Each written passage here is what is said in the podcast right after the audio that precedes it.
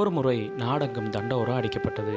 அதன் சாராம்சம் என்னவென்றால் நாட்டை ஆளும் அரசன் அவ்வூரின் பகுதியில் நகர்வலம் வருவதாகவும் அவரின் மனதை கவருகிறவர்களுக்கு பரிசளிப்பதாகவும் அறிவிப்பு கொடுக்கப்பட்டது.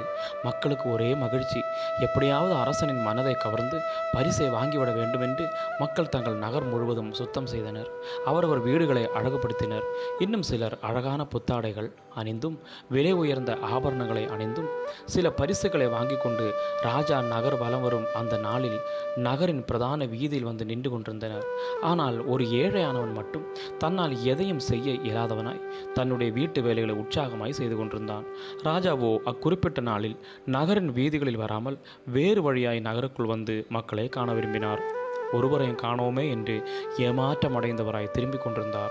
வரும் வழியில் ஒரு சிறிய வீட்டில் ஒருவன் உற்சாகமாய் வேலை செய்வதை பார்த்து மனம் மகிழ்ந்தவராய் கையில் கொண்டு வந்த விலை உயர்ந்த பரிசுகளை ஏழையானவனுக்கு வழங்கி சென்றார். பின்னர் வேறு வழியாய் அரண்மனைக்கு சென்று விட்டார். காத்திருந்த மக்களுக்கு ஏமாற்றமே மிஞ்சியது. நம் வேதத்திலும் கூட இரண்டு நாளாகமம் பதினேழு ஆறு வசனத்திலே யோசபாத் என்ற ராஜாவை குறித்து வேதம் இப்படியாய் அடையாளப்படுத்துகிறது. கர்த்தருடைய வழிகளில் அவன் இருதயம் உற்சாகம் கொண்டது. கர்த்தர் யோசபாத்தோடு இருந்தார்.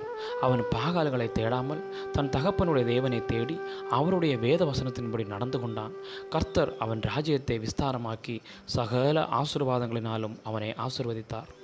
ஆம் தேவ பிள்ளைகளே இதை கேட்கும் பொழுது என்னுடைய மனம் பிரமிப்படைகிறது. கர்த்தருடைய வழியில் நடக்க உங்கள் மனம் உற்சாகம் கொண்டதா? உற்சாகமாக தன்னுடைய வேலையில் ஈடுபட்டு பரிசை பெற்றுக்கொண்ட அந்த ஏழையானவனைப் போல நாமும் கர்த்தருடைய வழியில் உற்சாகமாக நடந்து யோசபாத்தை போல் ஆசீர்வாதங்களை பெற்றுக்கொள்வோம். தேவன் தாமே நமக்கு கிருபை செய்வாராக. ஆமேன். God bless you all